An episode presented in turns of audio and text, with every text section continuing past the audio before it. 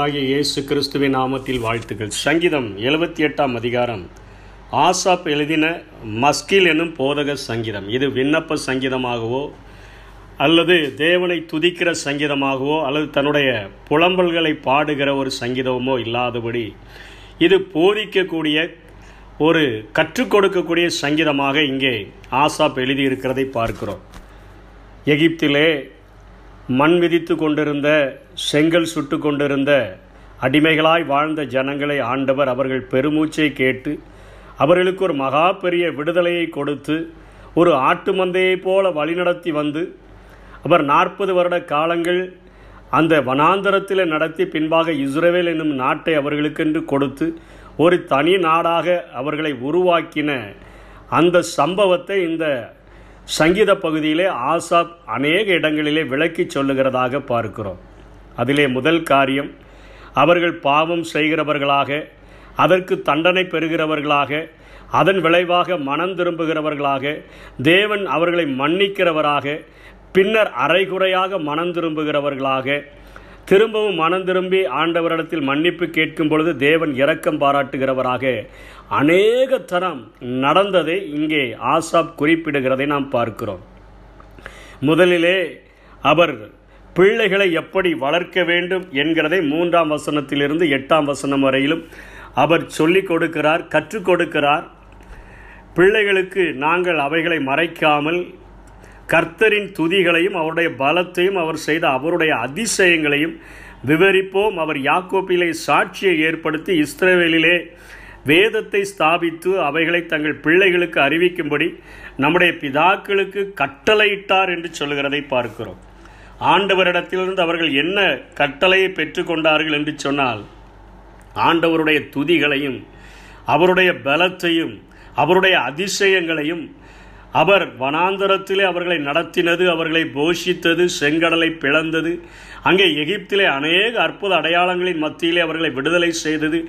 இப்படிப்பட்ட எல்லா காரியங்களையும் அவருடைய பலத்தையும் அவருடைய அவரை துதிக்கிற துதியையும் அவருடைய அதிசயங்கள் எல்லாவற்றையும் பிள்ளைகளுக்கு சொல்லிக் கொடுத்து அவர்களையும் அந்த பாதையிலே தேவன் மேல் அவர்கள் தங்கள் நம்பிக்கையை வைத்து தேவனுடைய செயல்களை மறாவாமல் அவர் கற்பனைகளை கை கொண்டு வாழும்படியாக அவர்களுக்கு போதிக்க வேண்டும் என்று கற்றுக் கொடுத்திருந்தார். இன்றைக்கு நம்முடைய நிலைமை என்ன? இது பிள்ளைகளுக்கு பலவிதமான நாகரிக இசைகளை கேட்பதற்கென்று தான் நாம் பெற்றோர் அநேகர் வசதிகளை செய்து கொடுக்கிறோம். பல நூறு சேனல்களை கொண்ட தொலைக்காட்சி வசதியை தான் நம்ம ஏற்படுத்தி கொடுக்கிறோம். கம்ப்யூட்டரில் தேர்ச்சி அடைய சிறு வயதிலிருந்தே அநேக வசதிகளை நாம் ஏற்படுத்தி கொடுக்கிறோமே ஒழிய ஆத்தும மீட்பை அளிக்கக்கூடிய சுவிசேஷத்தை அவர்களுக்கு நாம் அதிகமாய் அறிவிப்பதிலே நாம் தவறுகிறவர்களாக காணப்படுகிறோம். நாம் வேதத்தை மறந்தால் ஆண்டவர் சொல்கிறார் நான் உன்னுடைய பிள்ளைகளை மறந்து விடுவேன் என்று எச்சரிக்கிறவராக காணப்படுகிறார். இங்கே இஸ்ரவேல் ஜனங்களுக்கு கட்டளையாய் கொடுக்கப்பட்டது. சந்ததி சந்ததியாக அவருடைய வல்லமையை அவருடைய துதியை அவருடைய அதிசயத்தை விவரித்து சொல்ல வேண்டும் என்பது அவர்கள் அதை சொல்லிக் கொடுக்க வேண்டும் என்கிறதை கட்டளையாக ஆண்டவர் அங்கே கொடுத்திருந்ததை இங்கே ஆசாப் நினைவு கூறுகிறதை பார்க்கிறோம். ஆகவே தான் ஆசாப் அத்தனை ஆண்டுகளுக்கு முன்பாக நடந்த அத்தனை சம்பவங்களையும் இங்கே சொல்லுகிறதை பார்க்கிறோம். இரண்டாவதாக இந்த பகுதியிலே ஆவிக்குரிய நிலைமையிலே வாழ்கிற சபைகளுக்கு செல்லுகிற ஆண்டவரை பின்பற்றுகிறவர்கள் கிறிஸ்தவர்கள் என்று அழைக்கப்படுகிறவர்களுக்குள்ளாகவே இரண்டு விதமான வாழ்க்கை இருக்கிறதை செம்பரியாடை போல ஒரு வாழ்க்கையும் வெள்ளாடை போல ஒரு வாழ்க்கையும் இருக்கிறதை இங்கே ஆசாப் ஆங்காங்கே அதை உணர்த்துகிறதை பார்க்கிறோம். என்ன? இவர்கள் ஒரு சபையாக மாற்றப்பட்டு இஸ்ரேல் என்கிற ஒரு தேசம் தேவனுக்காக பிரித்தெடுக்கப்பட்ட ஒரு தேசமாக தேவன்தான் அங்கே அவர்கள் எல்லாருக்கும் எல்லாமாக இருந்த போதிலும் கூட அநேக நேரங்களிலே அவர்கள் தேவனை மறந்தார்கள் என்று இங்கே ஆசாப் குறிப்பிடுகிறார். அவர்கள் மீறினார்கள் என்று குறிப்பிடுகிறார். அவர்கள் கோபமூட்டினார்கள் என்று குறிப்பிடுகிறார். அவர்கள் பரீட்சை பார்த்தார்கள் என்று குறிப்பிடுகிறார். அவர்கள் பின்வாங்கி போனார்கள் என்று குறிப்பிடுகிறார். உண்மையாய் மனம் திரும்பாமல் நாவினால் பொய் பேசினார்கள் என்று குறிப்பிடுகிறார். முரட்டாட்டம் பண்ணினார்கள் என்று குறிப்பிடுகிறார் கலகம் பண்ணினார்கள் என்று குறிப்பிடுகிறார். இப்படியான அநேக ஒரு மறைமுகமான பாவங்கள் அவர்களுக்குள்ளாக ஒரு தேவ சபை எனப்பட்ட தேவனால பகலிலே மேக ஸ்தம்பத்தினால் இரவிலே அங்கினி ஸ்தம்பத்தினால் வழிநடத்தின ஆண்டவரிடத்திலேயே ஆண்டவரே வழிநடத்தும் போது இத்தனை காரியங்களை செய்கிறவர்களாக மறந்துவிட்ட நிலைமை என்பதற்கு ஆசப் அழகாக சொல்லுகிறார். செங்கடலை பிளந்து வெட்டாந்தரையின் வழியாக நடத்தி வந்த ஆண்டவரை அவர்கள் கேட்கிறார்கள் இந்த வனாந்தரத்தில் எங்களுக்கு அவர் ஒரு பந்தியை ஏற்படுத்தி தர முடியுமோ என்று கேட்கிறார்கள். அத்தனை ஜனங்களையும் ஒரு செங்கடலை பிளந்து வழிநடத்தி வந்தவருக்கு இவர்களுக்கு போஜனம் கொடுக்க முடியாதா? ஆகவே வானத்தின் அப்பமாகி வானத்தின் தானியமாகிய அந்த தூதர்கள் சாப்பிடக்கூடிய மன்னாவை அவர்களுக்கு புஷிக்க கொடுத்தார் என்று சொல்கிறார். வனாந்தரத்தில் தண்ணீரே வற்றி போக வண்ணி பண்ணின ஆண்டவருக்கு கண்மலையிலிருந்து தண்ணீரை புறப்பட்டு வர செய்ய தெரியாதா? இத்தனை காரியங்களையும் அவர்கள் முறுமுறுக்கிறார்கள். இவ்வளவு பெரிய ஜனங்களுக்கு மாமிசத்தை அவர் எப்படி உண்ண கொடுப்பார் என்று சொல்கிறார்கள். ஒரு காற்றிலே ஆண்டவர் அங்கே பதில் அளிக்கிறதை பார்க்கிறோம். அவருடைய செயல்களை துரிதமாய் மறந்து போனார்கள். ஆண்டவரிடத்தில் எந்த ஆசீர்வாதத்தை கேட்க வேண்டும் என்று சொன்னாலும் முறுமுறுக்கிறவர்களாக காணப்பட்டார்கள். அவர்கள் அவிசுவாசிகளாக காணப்பட்டார்கள். அவர்கள் மீறுகிறவர்களாக காணப்பட்டார்கள். ஆண்டவரால் செய்ய முடியுமோ? என்று அவரை பரீட்சை பார்க்கிறவர்களாக அவர்கள் காணப்பட்டார்கள். கலகம் பண்ணினார்கள். மோசைக்கும் ஆரோனுக்கும் விரோதமாக அநேக முறை அந்த ஜனங்கள் கலகம் பண்ணினார்கள். திரும்பி எகிப்திற்கு போய்விடுவோம் என்று சொல்லியெல்லாம் மிரட்டினதாக நாம் வேதத்தில் இந்த பகுதியிலே நாம் பார்க்கிறோம். இதில் ஆசாப் அவைகளை குறிப்பிடுகிறார். இன்றைக்கு நாம் நினைக்கிறோம் ஒரு சபையில் இத்தனை விசுவாசிகள் இருக்கிறார்கள். இவர்கள் அனைவரும் பரலோக ராஜ்யம் சென்று விடுவார்கள் என்று நினைக்கிறோம். அவர்களுக்குள்ளாக கொஞ்சம் ஆழமாக நாம் உற்று கவனித்தோம் என்று சொன்னால் செம்பரியாடுகளைப் போல ஜனங்களும் வெள்ளாடுகளைப் போல ஜனங்களும் அங்கே இருக்கிறதை பார்க்க முடியும். வேதத்தின் ஆதாரத்திலே ஆபிரகாம் லோத்தினுடைய வாழ்வை நாம் எடுத்துக்கொண்டோம் என்று சொன்னால் நமக்கு தெளிவாக புலப்படும் ஆபிரகாமனுடைய அந்த அழைப்பு ஆண்டவர் கொடுத்த அந்த அழைப்பை உன் இனத்தையும் உன் தேசத்தையும் உன் தகப்பன் வீட்டையும் விட்டு நான் காண்பிக்கிற தேசத்துக்கு போ என்கிற கட்டளையை பெற்ற பொழுது அங்கே லோத்துவும் அர்ப்பணித்தவனாகத்தான் ஆபரகாமோடு கூட தன்னுடைய சித்தப்பாவோடு கூட அவன் புறப்பட்டு வருகிறான். வந்த இடத்திலே ஆபரகாமையும் ஆசீர்வதிக்கிறார்.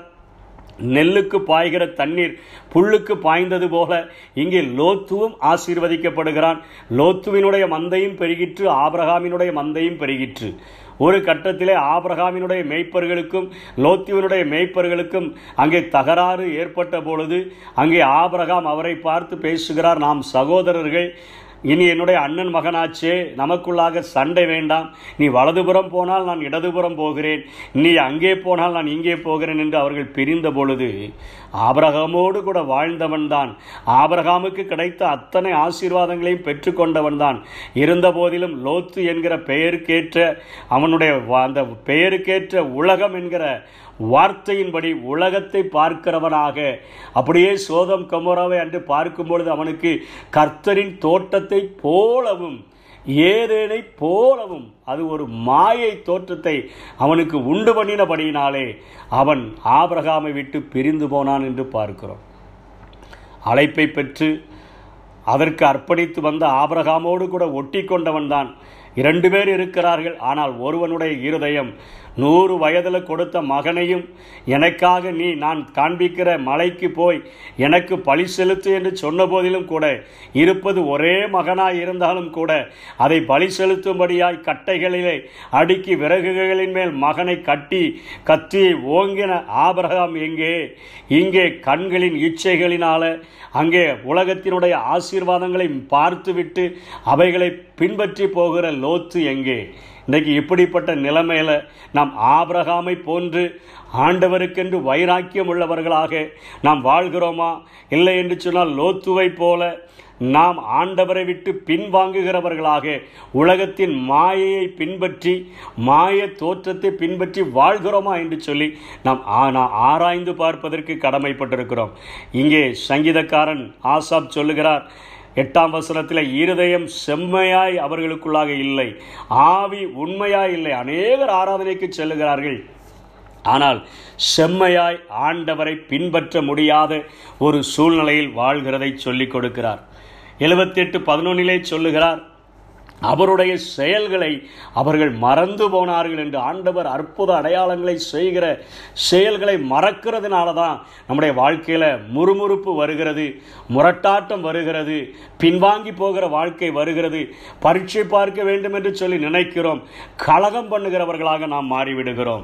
வசனம் எழுபத்தி எட்டு பதினொன்றில் இதை குறிப்பிடுகிறார். எழுபத்தெட்டு முப்பத்தி ஏழிலே சொல்லுகிறார் இருதயம் நிலைவரப்படவில்லை. அவர்கள் அவர்களுடைய உடன்படிக்கையில் சுத்த இருதயம் இல்லாத ஒரு வாழ்க்கை. உடன்படிக்கையை சரியாய் பின்பற்றவில்லை. அவர்களுடைய இருதயம் நிலைவரப்படவில்லை. இன்றைக்கு ஆண்டவுடைய வன வசனத்தை ஆணித்தரமாக பிடித்து கொண்டு சுடர்களைப் போல பிரகாசிக்கும்படியாக அழைக்கப்பட்ட நாம் அந்த இருதயம் வழுகி போகிற ஒரு இருதயமாக இல்லாதபடிக்கு ஆண்டவரிலே நிலைத்திருக்க வேண்டிய ஒரு இருதயத்தை குறித்து பேசுகிறார். ஆகவே தான் ஒரே ஒரு தவற்றை செய்த தாவீது சொல்லுகிறான் சுத்த இருதயத்தை என்னில் சிருஷ்டியும் நிலைவரமான ஆவிய என் உள்ளத்திலே புதுப்பியும். இன்றைக்கு இப்படிப்பட்ட ஒரு அர்ப்பணிப்புள்ள ஒரு வாழ்க்கைக்கு நாம் அர்ப்பணித்தால் மாத்திரமே ஆபிரகாமை போல கடைசி வரையிலும் நாம் ஆண்டவரை அணைத்து கொண்டவர்களாக அவருடைய வாக்கு தத்துவத்தை தூரத்தில் அணைத்து கொண்டு வாழ்ந்த அந்த ஆபிரகாமை போல நாம் வாழ முடியும். அவன் தேவனை விசுவாசித்தான். அது அவனுக்கு நீதியாக எண்ணப்பட்டது. முப்பத்தி எட்டாம் வசனத்தில் ஒரு வாக்கு தத்துவத்தோடு கூட முடிக்கிறார். அவரோ இரக்கமுள்ளவராய் அவர்களை மன்னித்தார் என்று சொல். தேவனுடைய பொறுமையை இந்த வசனம் நமக்கு காட்டுகிறது. தேவனுடைய இரக்கம் வெளிப்படுகிறதை காட்டுகிறது. மீண்டும் மீண்டும் கலகம் செய்தாலும் மீண்டும் மீண்டும் பாவம் செய்தாலும் மீண்டும் மீண்டும் துரோகம் செய்தாலும் அவர்கள் மனங்கசந்து ஆண்டவருடைய சன்னிதானத்தில் வந்த பொழுதோ அவர் அவர்களை குத்தி காட்டாதவராக மிகவும் இரக்கமுடையவராக தன்னை வெளிப்படுத்தினார் என்று ஆசாப் இங்கே சொல்லுகிறதை பார்க்கிறோம். வனாந்தரத்தில் கோபம் ஓட்டிட போது இலைப்பாறுதலில் பிரவேசிப்பதில்லை என்று என் கோபத்திலே ஆணையிட்டேன் என்று சொன்னாலும் இன்றைக்கும் நமக்காக பரிந்து பேசுகிற இயேசுவாக தாவீதின் குமாரனாக கிறிஸ்து இன்றைக்கு எழுந்து பிதாவின் சன்னிதானத்தில் இன்னும் ஒரு வருடம் இருக்கட்டும் ஆண்டவரே. முரட்டாட்டம் பண்ணுகிறார்களா? இவர்கள் உம்மை பின்வாங்கி போகிறார்களா? உம்மை பரீட்சை பார்க்கிறார்களா? உம்மை மறந்து விடுகிறார்களா? இவர்கள் கோபமூட்டுகிறார்களா? நீர் ஒரு விசை பொறுத்து கொள்ளும் என்று சொல்லி நமக்காக மன்றாடுகிற ஒரு கிறிஸ்து இருப்பதினால் மாத்திரமே இன்றைக்கு நாம் வாழ்வழிக்கப்பட்டவர்களாய் வாழ்ந்து கொண்டிருக்கிறோம். அன்றைக்கு இந்த சங்கீதத்தில் எழுதின ஆசாப் கடை கடைசியாக சொல்லி முடிக்கிறார். மீண்டும் மீண்டும் பின்மாற்றம் மீண்டும் மீண்டும் வீழ்ச்சி. ஒரு தாவிது என்கிற ராஜாவை ஏற்படுத்தி கரவலாடுகளின் பின்பாக சென்ற ஒரு தாவிதை தெரிந்து கொண்டு அவன் நிமித்தமாக அந்த ஜனங்கள் வலதுபுறம் இடதுபுறம் சாயாதபடி ஒரு ராஜாவாக தாவிதை ஏற்படுத்தி அந்த ஜனங்களை தன்னுடைய பரிசுத்த வாழ்க்கைக்குள்ளாக ஒரு சபை என்கிற ஒரு காரியத்திற்குள்ளாக ஆண்டவர் கொண்டு வந்ததை பார்க்கிறோம். தாவிதனுடைய பொற்கால ஆட்சியிலே அங்கே உள்ள ஜனங்கள் எல்லாரும் ஆண்டவருக்கு கீழ்ப்படிந்து நடந்தார்கள். இன்றைக்கு தாவிதின் குமாரனாக வெளிப்படுத்த வெளிப்பட்ட என் இயேசு அவர் இன்றைக்கு பிதாவின் சன்னிதானத்தில் நிற்கிறவராக நமக்காக பரிந்து பேசுகிறவராக இருக்கிறபடினாலே அவரை நாம் கோபமூட்டாதபடி கிருபைகளை வீணடிக்காதபடி ஆண்டவுடைய பாதத்தை இறுக பிடித்து கொண்டு நாமும் நம்முடைய பிள்ளைகளும் நம்முடைய சந்ததியும் அவரை ஆழமாக நாம் பிடித்து கொண்டு வாழ்ந்தோம் என்று சொன்னார். இருதயம் உள்ளவர்களாய் அவருடைய செயல்களை மறக்காதவர்களாய் இருதயம் நிலைவரப்பட்ட ஒரு கருத்தை பிடித்து கொண்டு ஆண்டவரை பிடித்து கொண்டு வாழ்கிறவர்களாய் வாழ்ந்தோம் என்று சொன்னார் நாம் இந்த சந்ததிக்கு மிகுந்த ஆசீர்வாதம் உள்ளவர்களாய் வாழுவோம். அப்படிப்பட்ட கிருபைகளை தேவன் தந்தருள்வாராக. ஆமே மேக ஸ்தம்பமே அக்னி ஸ்தம்பமே தேற்றும் தெய்வமே துணையாளரே.